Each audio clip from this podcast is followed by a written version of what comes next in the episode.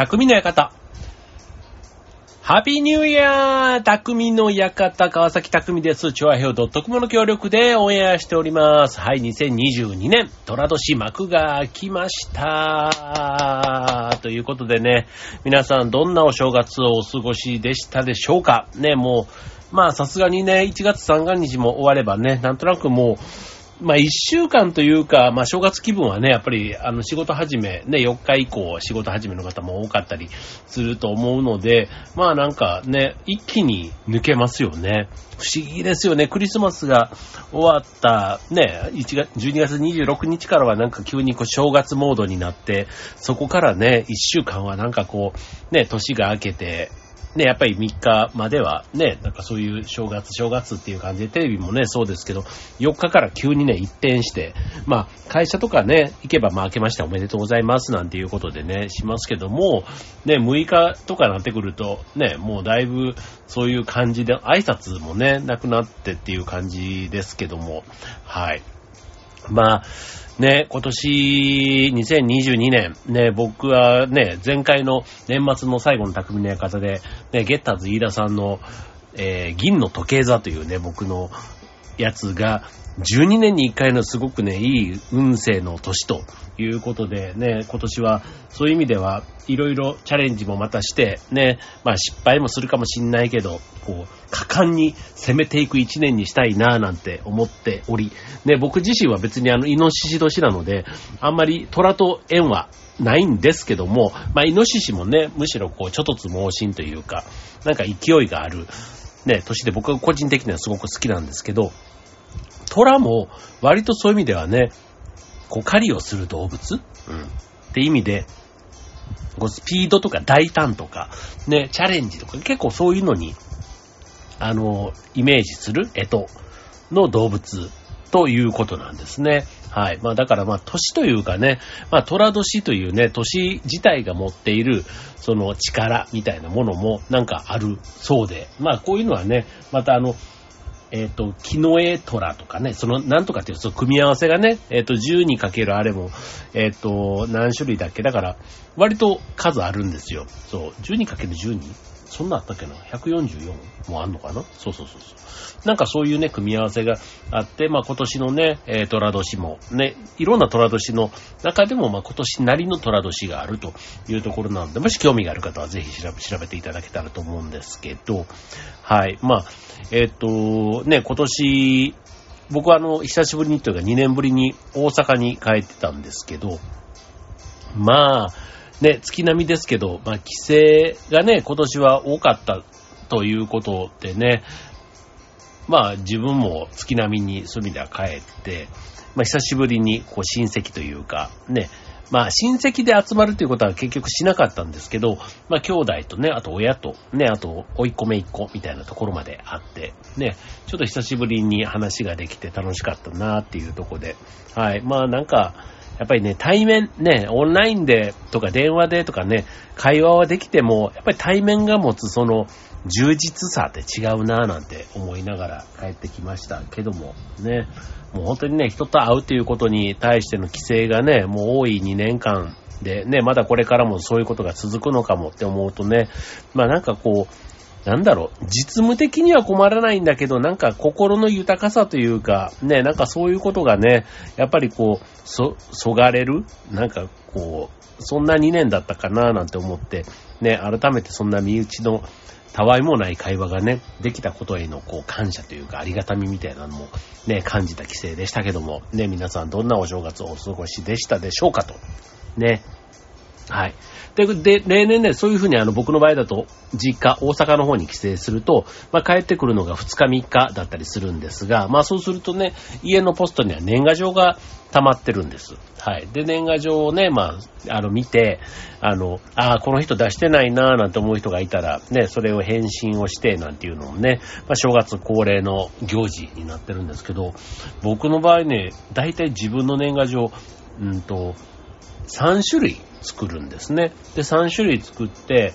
えー、っと、それは個人、えー、っと、ファミリー用と、あと、全く個人のものと、あともう一つが、えっ、と、個人でやってるプライベートの、なんていうの？活動用っていうのかな？うん。えっ、ー、と、僕の場合だと、あの、船橋、チーム船橋88という団体と、オフィス88というね、個人事業の、あの、組織があるんですけど、まあその2つをね、まあ兼ねた年賀状ということで、その3つの年賀状を使い分けてやっていて、あとまあ神さんは神さん専用の年賀状があったり、で、結局ね、4、5種類いつも年賀状を作るんですけど、まあ作るって言ってもね、あの年賀状のあれを、まあ、フォーマットをいろいろ変えて写真を入れたりするものもあれば、イラストだけのものだったりとかね、なんかそういう形で、あの、作るんですけど、そう。で、まあ、それをまた、あの、やるのも、まあ、年末のね、これね、めんどくさがる方結構いると思うんですけど、僕はね、割とね、年賀状ね、うん、わざわざ、うん、よ、ね、それこそコロナの時期になって、まあ、年賀状納めをする人とかね、まあ、なんかね、電子年賀状というか、まあデータでね、やり取りする人も増えてなんていうのはもちろんあるんですけど、まあなんかね、向こうからね、もうやめときますって言った人にね、まあ追っかけてまでぜひぜひとは言わないんですけど、なんかね、自分からね、こう、立つというところが、うん、なんか、まあこれぐらいの手間と年に1回のっていうとこだけだったら、まあ自分からやめるっていうのはやめとこうかな、みたいな、なんかそんな感じでね、はい。まあこれもね、ある意味人とのご縁ね、縁をね、つなぐツールみたいな風に考えたら、まあ、たかだかね、これぐらいの手間で、その人との関係がね、なんか、細く長くというか、確かにね、10年、20年当てないのに年賀状だけの付き合いっていうのもね、なんかどうかみたいな話はあるんですけど、まあ、それでもいいんじゃないのみたいな感じの方が僕には合ってると。思うんです。はい。なので、えー、今年のテーマ、あ、今年の最初のね、匠の館のテーマは、年賀状でお送りしたいと思います。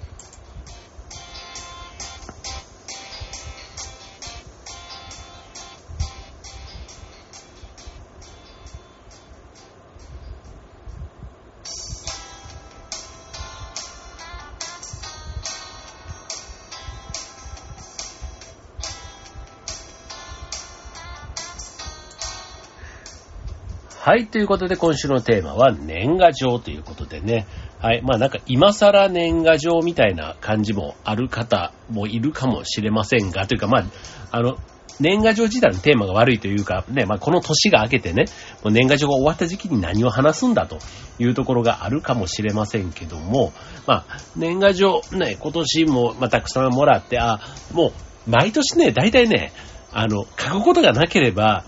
また今度飲みに行こうねとかね、まあまあまあ、ね、そういうことを一言書いたりっていうね、まあその一言がね、あるのとないのとでだいぶ年賀状のね、印象も変わるなぁなんて思ったりするんですけど、はい。で、今日のテーマ。まあ年賀状ということで、えっ、と、まあ一つは、さっきのね、えー、一言を添えるみたいなところ。って割とね、結構大事かなって思うんです。いわゆる添え書きってやつですね。はい。で、これあの、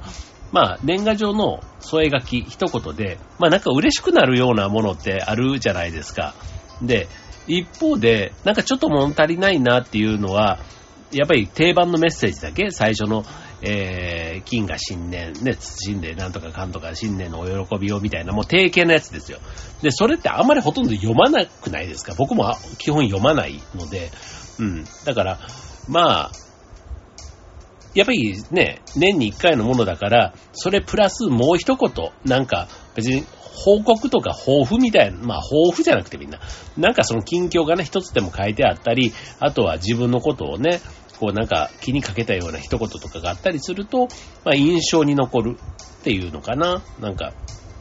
うん。だから、まあ、自分のことをね、報告するのももちろんなんですけど、相手のことをね、まあ、思っているよ、みたいな気持ちがね、伝わるメッセージが入った年賀状だと、まあ、相手も喜んでくれる。まあ、送るね、相手をネタにした一言を書き添えるのが、まあ、効果的ということかなと思います。はい。なので、えー、っと、いわゆるあの、よくある年賀状の一言文例集ではなくって、まあ親戚、友達、まあ上司、同僚、まあ誰に伝えてももらって嬉しくなる、そんな気持ちを伝えるメッセージということで今日はご紹介したいと思います。ので、まあ別にあの、年賀状に限らずね、まあちょっとなんかその季節、まあ、初中見舞いでもいいと思います。寒中見舞いとかね、これから出す方がもしいるようだったら、ね、寒中見舞いの時なんかに一言添える。ね、最近だとあの年賀状ね、夢中で出せなかった、出さなかった人でも、それを知らずにというか出してくれる年賀状の返信としてね、寒中見舞いを出す方なんていうのも増えているっていうのも聞きますので、まあもしね、これから寒中見舞い書く方がいらっしゃったら、ね、その参考にしていただけるといいのかなっていうふうに思います。はい、ということで、えー、好かれる年賀状を一言ということで、まず一つ目、相手への親愛、まあフレンドリーなね、気持ちを示すということで、はい。えー、まあ、わかりやすくね、こう、親しみ、ね、親愛の情を示した言葉を送られると、相手は素直に嬉しくなりますと。で、また質問を最初に投げかけられると、相手の頭の中でイメージするので、印象度もアップしますということ。で、例えば、えー、ダンス頑張ってる？今度のステージにはぜひ呼んでね、とか、あと、うん、新しい環境にはもう慣れた？とか、引っ越しした人とかの例ですよね。あと移動した人とかね、え、近いうちに顔出すねとかね、なんかそういうメッセージというのが一つ目です。続いて二つ目、えー、好かれる年賀状の二つ目のパターン。感謝を思い切って正面から伝えると。えー、普段会えない、まあ、特にね、えー、なかなか言えない感謝の気持ちを伝えると。ね、実は本当は言えてなかったけど、みたいなね、そういった感謝の気持ちを伝えることで、年賀状をもらった相手はとても温かい気持ちになりますということです。まあ、例えば両親とか、あとお世話になった先生とかね、まあ、感謝を伝える相手みたいなところなんで、まあ、友達とかだとね、なんかわ、なんか照れくさいというか、え、どうしたのみたいなね、なんか風になっちゃったりすると思うので、まあ、ちょっとそういうね、目上の方というか、なんかそういう人。まあ、あと、あと親友とかでもね、例えばこの前会えて嬉しかったよとかね、えー、なんかすごく感謝してるよとか、まあ、いうのもありでしょうし、まあ、あと感謝の気持ち、いつもね、えー、家族のこと気にしてくれてありがとうとかね、もう本当その、いつものこれやってくれてることが嬉しいとかで、よくね、あの、帰省するときとかね、あの、正月会えるの楽しみにしてるとかね、まあそういうのもあるかなと思います。はい。で、あとはもし年末のね、忘年会とかでもしあったとかっていうんであれば、まあ、この間は誘ってくれてありがとう、嬉しかったよ、今度も会おうね、とかね、そういったところかと思います。そして次、三つ目、えー、スカレル年賀状の三パターン目、え、相手の近況を掘り下げると。え相手の近況に触れることで、相手は自分のことに興味を持ってもらえていると感じて嬉しくなるということです。まあ最近ではね、SNS とか、ね、あとはインスタとか、そういったと、あまあインスタとかのね、ああいったところで、あの本人だけじゃなくってね、その友達とかからね、回り回って情報が入ってくるっていうのもあったりするので、はい。まああの、まあその付き合いの度合いにもよりますけども、あのまあ相手の近況のことをね、ちょっと触れた言葉をね、書くと、あ、気にかけてくれてるんだっていう風にね、相手に伝わるので、まあ嬉しく思ってもらえるというとこかと思います。はい。まあ、新婚さんだったらね、結婚おめでとうとかね、あの、新婚生活満喫してますかみたいなものとか、あと受験がね、えー、迫ってきたとかね、試験受かったんだねとかね、あの、で、すごいとか、なんかそういうことを書いたり、あとは本当にもうプライベートのね、車買ったんだとかね、あの、じゃあ一緒に今度ね、ドライブ行こうとかね、まあそういうのでもいいと思います。なんかね、そういった相手の近況をね、ちょっとあの、おもんばかったメッセージはいいかなというとこですね。はい。続いて4つ目。相手の今年の記念を祝う。うん。これね、割とまたさらに相手のところに、懐に飛び込むというか、ね、今年に中に訪れるであろう、相手の記念ごとを年賀状で先取りして触れると、相手は覚えていてくれたんだと、とても嬉しい気持ちになりますということ。ね、これ逆に自分の場合でもそうですよね。今年、えー、30歳ですね、とかね、あの、ぜひお祝いさせてくださいとかね、あと卒業してとかね、なんかもう、あとは成人20歳とかね、あとはお店とかだったら、こう、オープン5周年ですね、おめでとうございますとかね、なんかそういう、あとご家族だったら、ね、早いもので、ね、下の子ももう成人ですか？なんていうね、そんなね、子供の写真とかをつけてくれる、ね、あの、友達とかだったら、ね、小学校入学だねとかね、そういったところに触れるっていうのが、えーいいんじゃないかというとこですね。はい。続いて、えー、5つ目のパターン。えー、お誘いをする。ね。まあ、相手を誘うっていう行為は、あの、将来も一緒に関係を続けていきたいという意思が伝わるので、まあ、相手にとってもね、今後、コミュニケーションを取る、ね、誘ってきてくれてるから自分からも声かけようかな、みたいな。あとは、まあ、そこまでのね、親しくない人、今まではね、ただ今後関係を深めていきたいなっていう人に対して、距離を詰めたい、縮めたい時にも使える表現です。例えば今年はね、一緒にフェスに行こうとかね、あの、ご飯行きたいんで、さっきのね、僕の場合だとよく飲みに行こうみたいなね、そういったことで言ってたり、あとは同窓会で会いたいねとかね、なんかそういうこととか、あとは季節のもんで言ったら僕の場合だと、あと、スキーにね、行く仲間にね、またスキーに行けるの楽しみに毎年書いてるんですけど、なんかもう恒例のね、定番のメッセージですけど、それが書かれていることになんか安心感というかね、あの、思ったりするとこもあります。そして次、6つ目。えー、相手を励ます。うん、励ましの言葉をもらうとね、安心感を覚えて心が晴れやかになるというところ。まあ年賀状ね、年の一発目のメッセージね、まあ暗い話題はあまり書く人いないと思うんですけど、まあ明るいね、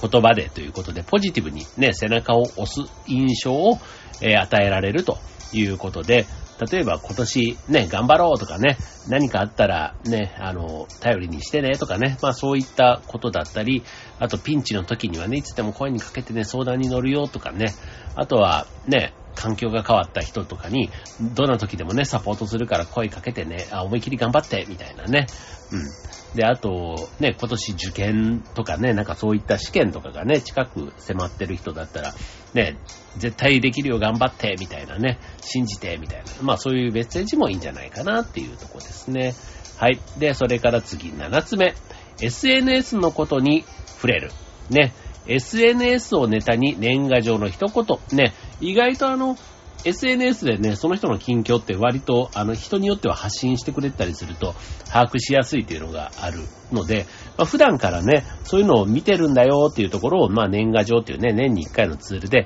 改めてね、ちょっとあの、アナログな伝え方になりますけども、まあ、そこで、えっと、触れることで、まあ、相手の自己肯定感、ね、自分のことを気にかけてくれているっていうね、そういったところが高まると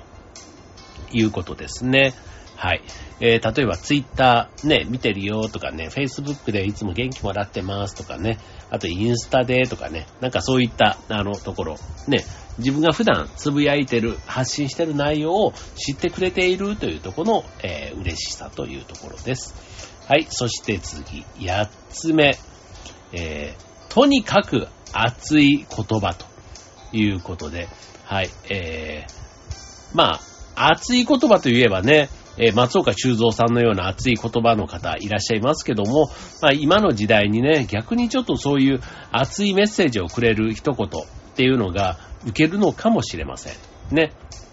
なんかこう、上っ面のね、こう、形式ばったメッセージよりは、なんか熱い一言で、えー、まあ、キャラにもよると思うんですけども、まあそういうのがあると嬉しいですよね。まあ、いわゆるあの、びっくりマークで表現するような、そういうメッセージ、ガンガンいっちゃおうぜとかね、あの、楽しもうぜ、みたいなね、なんかそういったところかなとも思います。はい。まあ一緒に頑張ろうみたいなね、そういう感じでいいかと思います。はい。で、次、えー、9つ目。結構たくさんあるんですけども、はい。えー、っと、9つ目。えー、本気で羨む。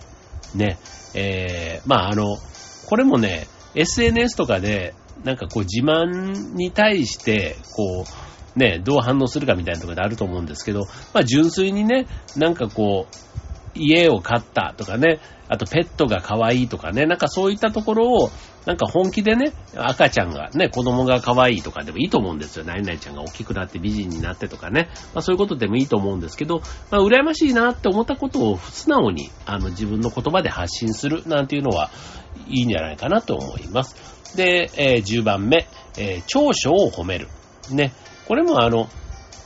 なんか、まあ、いわゆる、あの、ありきたりな文章になりがちな、ね、お元気ですかとかっていうところだけじゃなくて、まあもう一段ね、相手との関係性を深めるって意味では、まあ、以前に感じた魅力とか個性をね、思い出して印象的なメッセージを作ってみると。うん。例えば、えっ、ー、と、トーク力。ね、あの、抜群のトーク力、ね、またぜひ披露してみてく、披露してくださいとかね、あとは、ね、お酒が強いとかっていうのもいいでしょうし、あと、何々さんのおしゃれななんとかで、ね、どこどこのパーティーで、ね、また会えるの楽しみにしてますとかでもいいし、あと素敵な笑顔でね、みんなをあの幸せにしてくださいとかね、まあそういったことでもいいと思います。なんかその人のね、らしいところをね、引っ張り出して、ね、お伝えられるっていうのもいい機会かなと思いますね。はい。ということで、えー、まああとね、逆にあの、使っちゃいけないね、あの、いわゆるあの、意味言葉っていうね、ね、まあね、いわゆる去るとか失うとか滅びるみたいなね、あの、ちょっと暗い言葉ですよね。はい。まあそういう言葉は使わないというところですね。はい。まあ、なるべくね、表現は、あの、同じ意味でも、ネガティブ表現って避けることってできますから、はい。まあ、年賀状のマナーみたいなところでね、そういう悪い言葉は使わないっていうところを意識しておくといいんじゃないかと思います。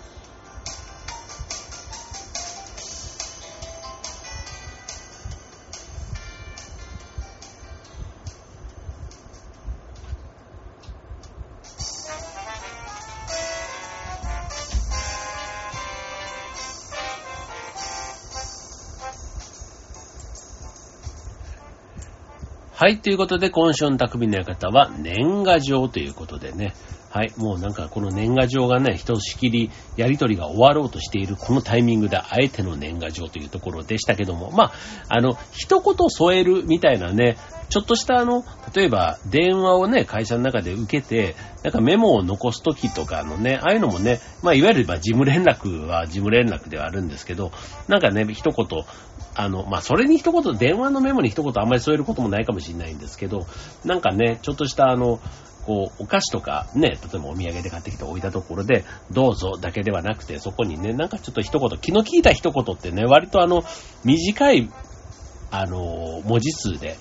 ね、こう、気の利いたことを入れるって割とこう、テクニックというか、難しいと思うんですよね。はい。だからそういうところを、ちょっと、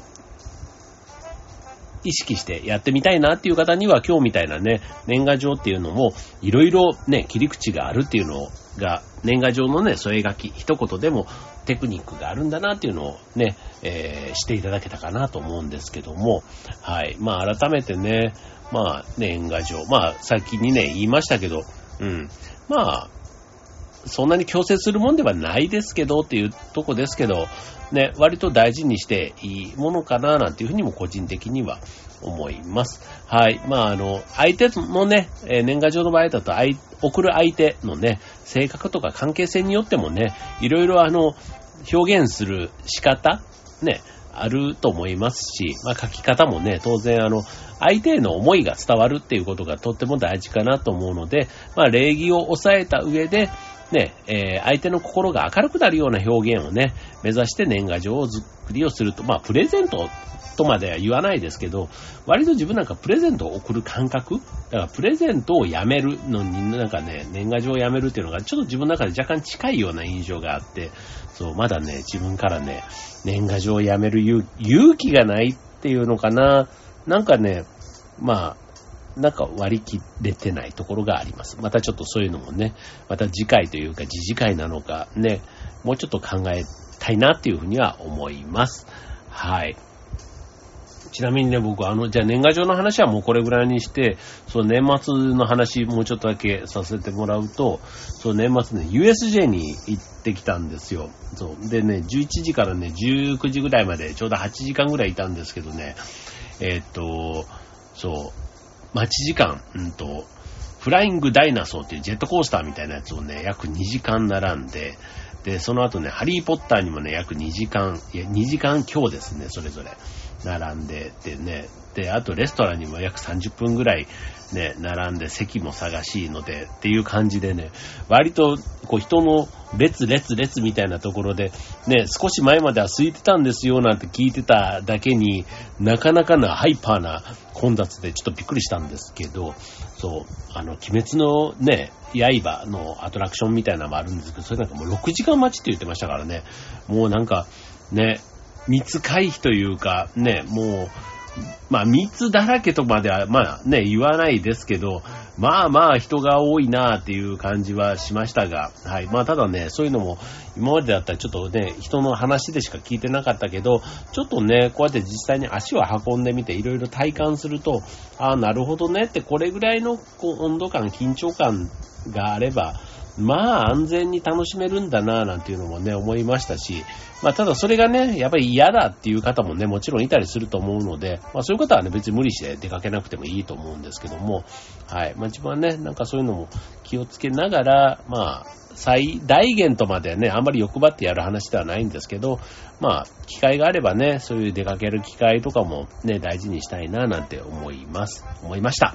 はい。ということでね、まあ、早いようで、長かったようで、やっぱり早かったっていう、そんな正月休みでしたけども、ね、皆さんもきっとね、それぞれ、いつもと違う過ごし方だったかもしれませんけども、ね、いいお正月だったんじゃないかななんて思います。はい。まあ、ということで、えー、明日はね、なんかね、関東地方雪予報が、ね、雪がちらつくぐらい寒いということですので、はい。まあね、またちょっと年明け早々ね、油断して風邪なんかひかないように皆さん気をつけてください。はい。ということで、えー、今週のね、2020年第1回の